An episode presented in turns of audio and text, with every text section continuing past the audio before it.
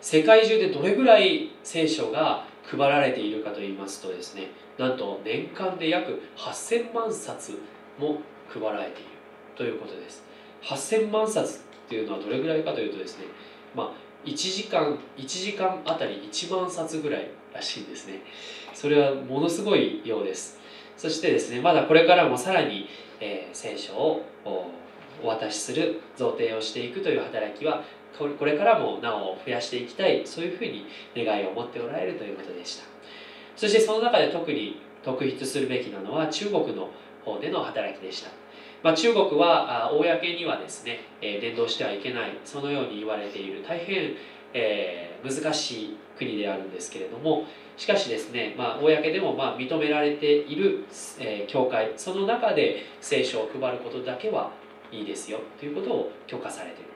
そしてその中で、え、そのように約束を取り付けさせてもらっている中でですね、え、教会で今度いついつに聖書を配ります。来てくださいということをお知らせをするとそこにですね本当に、ま、場所によってでしょうけれども何千人という方が押し寄せてですねそして聖書を受け取りに来ると。本当にですねこの聖書というものがあ当たり前のものではなくて本当にこの命の言葉なんだということを喜んでそして我先にと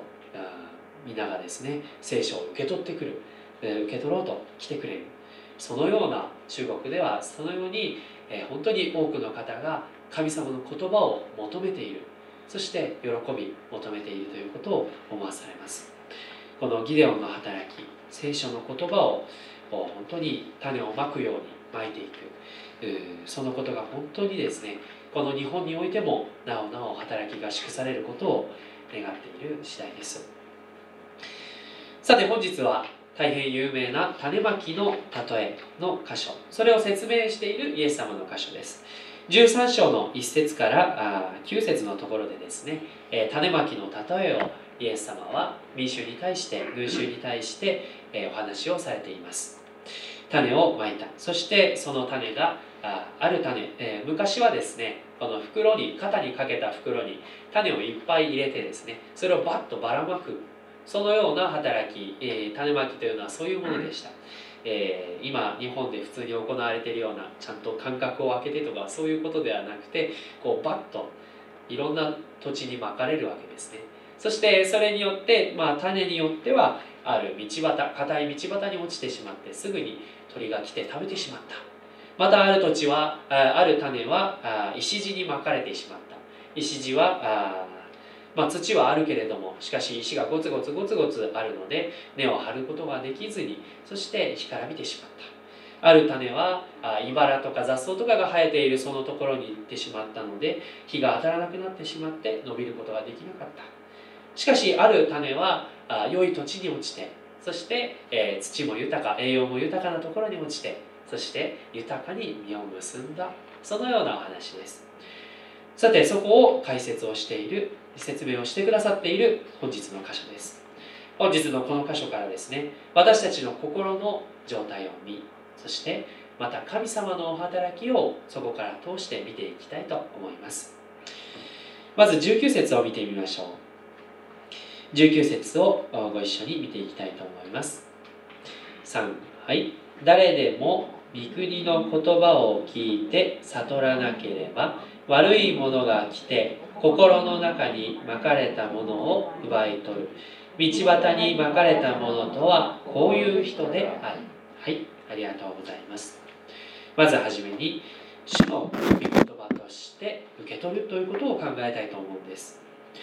御言葉を聞いて悟らないものというふうに言われています。逆に言ったらまず悟るとはどういうことでしょうか？悟るということは聖書の言葉を神様の言葉として受け取るということです。ですから逆に言うならば悟らないということは神様の言葉と思わないこと。例えばそれが聖書というものがイスラエルの一つの何て言うんでしょう文学的なものであるとか歴史を示しただけのものであるとかそういうふうな判断をしてしまい自分の経験とか知識だけでこの聖書というものをこういうものだというふうに勝手に決めつけて判断してしまうということ。そのようなこと。またあるいはですね説教者の言葉。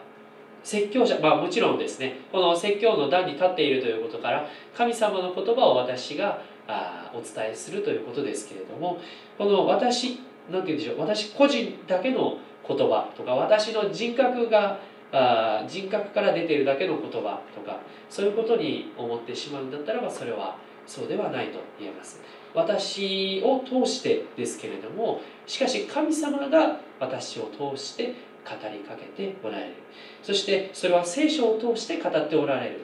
ということです。えっ、ー、とですねそうですね。えー、道端というのはですね、まあ、人が行き交う場所でもあります。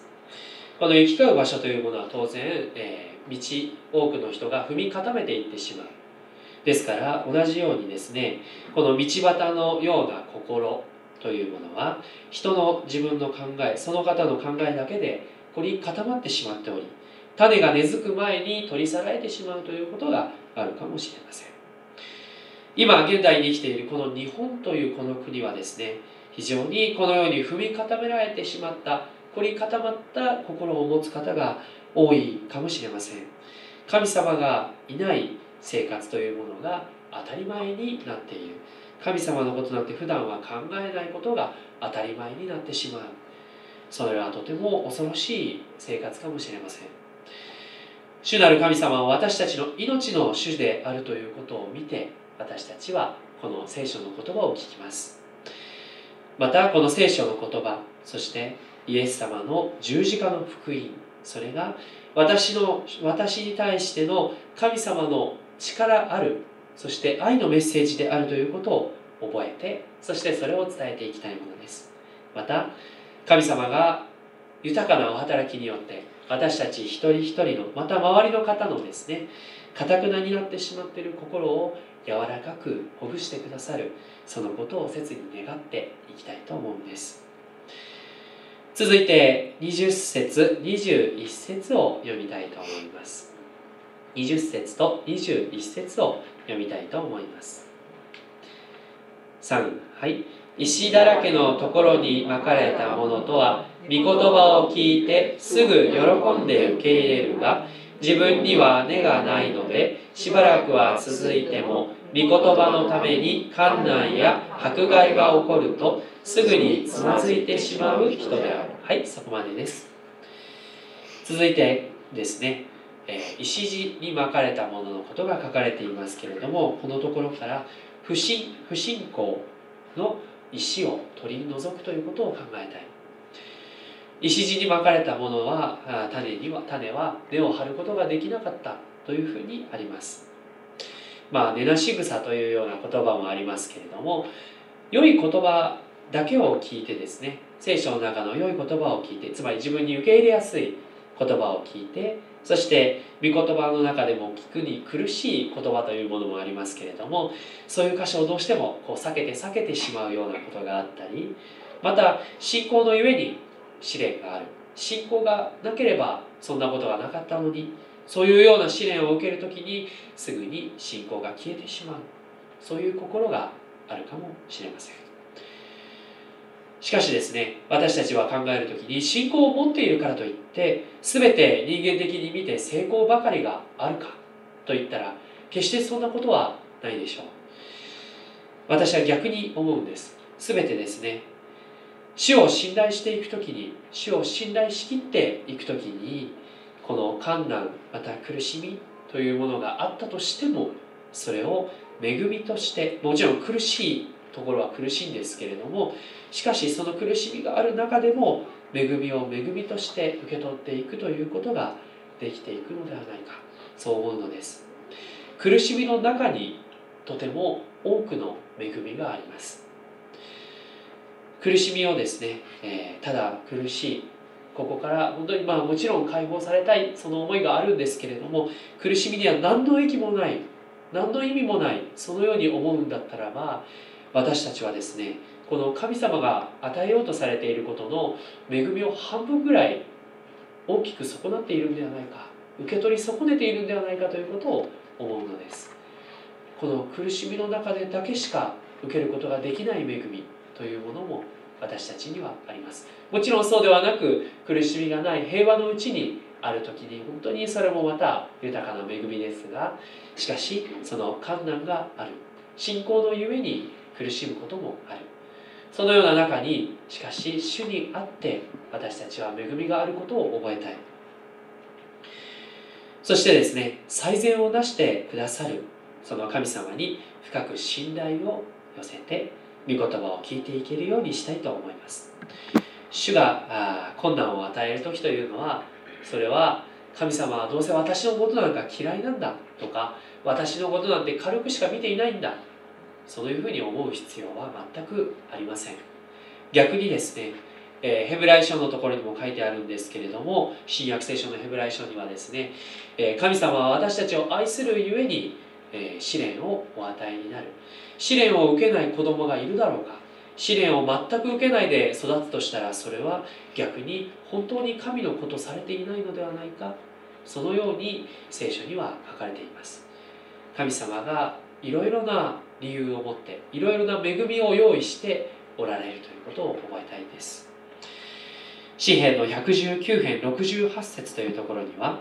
あなたは善なる方神様はということですね。あなたは善なる方すべてを善とされる方という信仰の告白が書かれています、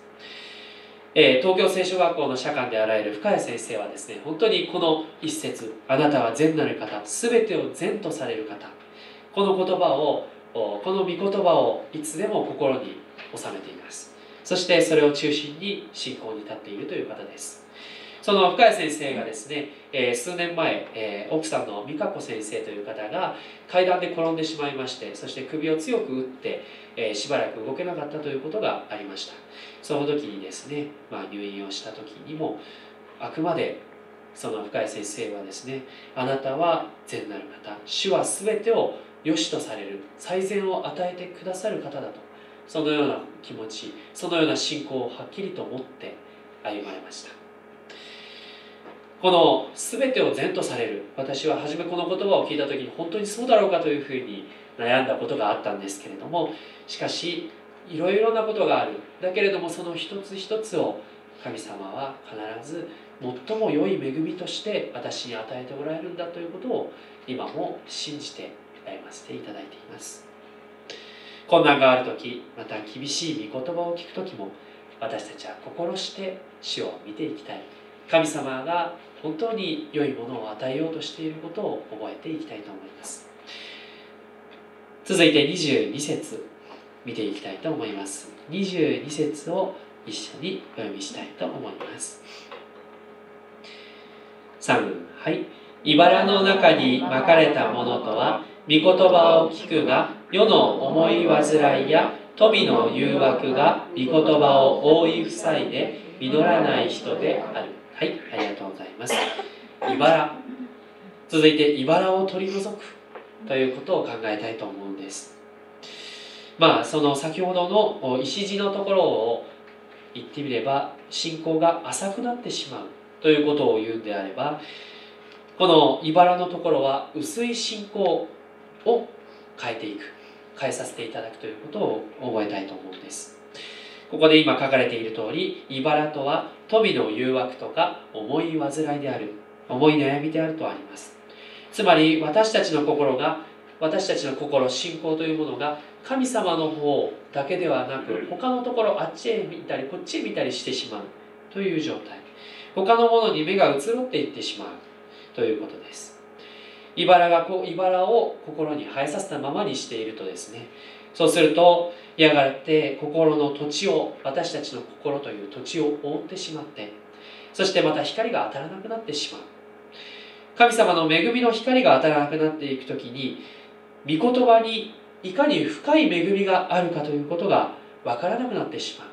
御言葉がどれほど私たちを生かす私たちに心に感動を与えそして豊かに道を示してくださるかけがえのないものであるということを忘れてしまう分からなくなってしまうということがあります。そして実りのない状態になってしまう。信仰があってもなくてもいいそのような状態になってしまうかもしれません。そうするとですね普段の信仰と普段の生活とまたこの信仰というものが関係ないものになってしまうということが言えるかもしれません。教会での礼拝は素晴らしい。だけど日常は日常だ。信仰なんて関係ない祈りなんて必要ない。賛美もしない。そのような生活になってしまうかもしれません。これは私たちの信仰が2階建てになっているということが言えます。まあ、2階建てって言ったらいいように思うかもしれませんがしかし日曜日だけこの信仰2階に行って普段の時は平日は1階で生活する。信仰と関係ないところで生活する。そのような2階建ての信仰になってしまうことはこれはとても恐ろしいことです。もちろん礼拝は確かに特別な時間であってそしてまた大切な時間でもあります。しかし私たちはその礼拝の時間があ神様のもとから世に使わされていく。礼拝の時間をによってですね神様から豊かに恵みをいただいてそして世に使わされていく。ですから決して礼拝生活と普段の生活というものは切り離して考えるべきものではありません。礼拝から私たちは世に使わされ出ていく。そしてまた私たちはですねこの普段の生活の中でこそそしてまたここぞという時にですね信仰が働くように日々祈り歩ませていただきたいと思うのです。その先週の先日ですねそのギデオの働きの話があった時に、え、アメリカの研修に行ってきたという全国大会というのにあ世界大会というのに行ってきたという話がありました。その中で、え、アメリカの方でアーミッシュという人たちがいます。その人たちはですねこう今の人、えーと、文明電気の機器とかそういうものを全然使わずに馬車とかそしてまた火を焚くのも自分たちだけで何て言うんでしょう。こうガスを使ったりとかそういうことをせずに生活している。そういう人たちがアメリカにはいます。まあその方々もクリスチャンなんですけれどもその方々のところに見学に行ったということをギデオンの時にお話を聞かせていただきました。そこの見学に行った時のアーミッシュの村あ村というか、えー、村とは言いませんね。もっとたくさん人がいるんですけれどもそこに学校があるんです。そこの学校の入り口のところにすごい感動をされた。その信徒さんがいらっしゃいました。その学校の入り口にはですね外側から見ると、えー、Enter to Learn と英語で書いてある。つまりこう学ぶために入る入り口というふうに書いてあるんですね。そしてその入り口内側から見るとつまりま出口ですけど出口には何と書いてあるかというと exit to serve 使えるために使えるための出口というふうに書いてあるんです。そのように、えー、学校で学びそして世で使えるために出ていくということがそのアーミッシュの人々の学校には入り口には掲げられているということでした。私たちのこの教会というものもここに来て私たちは十分に神様から養いを受けそして世に出ていくそのための場所であるということが言えます。私たちは十分にここで本当に心を癒されそして力を受けて日々の生活に出ていきたいと思うのです。最後に23節を読みたいと思います。3はい。良い土地にまかれたものとは御言葉を聞いて悟る人でありあるものは100倍あるものは60倍あるものは30倍の実を結ぶのである、はい、最後に良い土地になるということを心に留めたいと思います。最後に良い土地に落ちた種が豊かに実を結ぶ。そのように書いてあります。良い土地となった者の心には御言葉の種は力強く芽生えそして根を張り豊かに実を結びます。神様の言葉というものの何が一番大切かといったらそれはイエス様です。イエス様はその人としておよそ2000年前に地上に来られたわけですけれどもそのイエス様のことがヨハネによる福音書では言葉が肉体を持って地上に来た。神様の言葉が肉体を持って地上に来た。そのように書いてあります。イエス様は神様の言葉である。ということが聖書には書かれています。このイエス様が来られたということが本当に私たちがまず第一にしっかりと心に留めることです。この本日の箇所の前のところではですねだから例えを今までの人たちは私を見ることができなかった。え、神の言葉を待ち望んだけれどもその救いを待ち望んだけれどもそれを聞くこと見ることができなかった。だからあなたたちはこのついに来たこの救いの言葉イエス様のことをしっかりと見なさい。しっかりとその言葉を聞きなさい。そのように言っておられます。さてそしてそのイエス様がこの世に来られたということはそれは私たちはいつも知っている通り全てのものの罪のために来てくださったということ。全てのものが受けるべき罰を代わりに負ってくださったということです。唯一私たちの身代わりとなれるお方が私たちに命を懸けてくださった。そしてそれによって私たちが神様と本当に一緒に生きることができるようになったということ。私たちは本当に生きるためには神様と一緒に生きなければいけない。神様と一緒に生きるためにはイエス様を信じイエス様と共に生きなければ私たちは本当に生きることができません。私たちの心私たちの力にはやはり限界があります。私たちはまたですね本当に神様を信じようとしてもなかなか信じきれないそのようなこともあるかもしれない。人を愛そうとしても本当に愛しきれない。むしろ憎んでしまうということもあります。しかしそのようなことをそのような私たちの弱さを全て知ってイエス様がその代わりに十字架にかかってくださった。神様のことを思いも思いから遠ざけてしまうような私たちのために神様の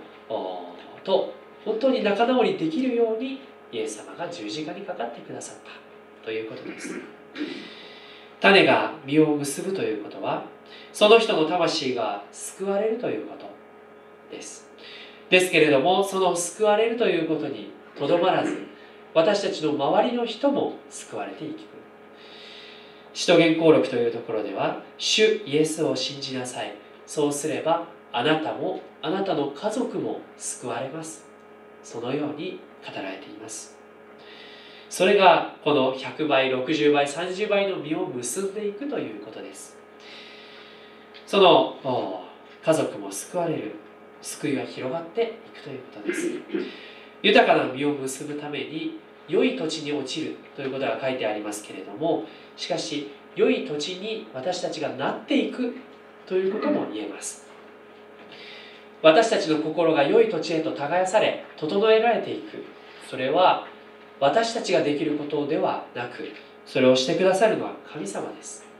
神様が私たちの心に手入れをしてくださる。石を取り除けてくださったりまた茨を取り除けてくださったりそして硬い土を耕してくれたりそのようにしてくださるのは神様です。しかし私たちがそのように、えー、石が取り除けられたりまた土が耕されたりするということはある時には私たちがそれは苦しむことかもしれません。なぜならば私たちがずっとそこに置いといた放りっぱなしだったものを取り扱わなければいけない。からです。時には私たちの罪というものが具体的に、目の当たりにしないといけない。私たちの自分たちのその心の弱さ汚さというものをはっきりと見なければいけない時もあります。しかしそれをですねいやいやこれは私の土地だから神様好き勝手にしないでください。そういうふうに断ることもできますけれどもですけれども私たちは本当に自分自身では良い土地になることはできない。ただ神様だけが私たちを本当に良い土地に緑豊かな土地にしてくださいます。私たちは神様に耕していただきたい。そして石地にあるのではなくて神様に全幅の信頼を置いてそして神様の御言葉というものが感動が薄いものではなくて本当に私たちの一日一日一時一時を本当に生き生きとさせてくださるそのようなものであるということを受け止めてこの新しい1週間を歩んでいきたい。心の底から新たにされて歩んでいきたいと思います。ではお祈りをいたします。愛する天の父なる神様御言葉を感謝いたします。あなたが今日も私たちの心の土地に御言葉の種をまいてくださることをありがとうございます。神様私たちの心にはいろいろな状態があるかもしれません。心がかたくなになって神様のことを全く受け入れられない時もあるかもしれない。そして神様のことを信じよう信じようと思ってもすぐに神様を信じきれないそのように思って諦めてしまう時があるかもしれません。また神様の御言葉をただの言葉として神様からの命ある言葉ではないただの言葉と見てしまうようなことがあるかもしれません。しかし神様あなたが私たちの心を耕してくださりあなたが私たちの不信仰の石を取り除けてくださりあなたが私たちの思い患ってしまう心私たちの茨や棘やそのようなものを取り去ってくださり良い土地にしてくださるということを信じています。あなたが必ずそのようにしてくださると信じまた私たちがあなたの取り扱いにしっかりと心を広く広げてそしてあなたが良くしてくださる。良い土地にしてくださることを受け入れていきたいと思います。その時に本当にあなたがイエス様を使わせてくださったことそしてそれが私を本当に生かしてくださるということを心から受け入れ受け止めそしてそれが豊かな実を結ぶということを神様ありがとうございます時が来てあなたが豊かに実を実らせてくださることを信じてこの祈りをイエス様の皆によって祈ります。あ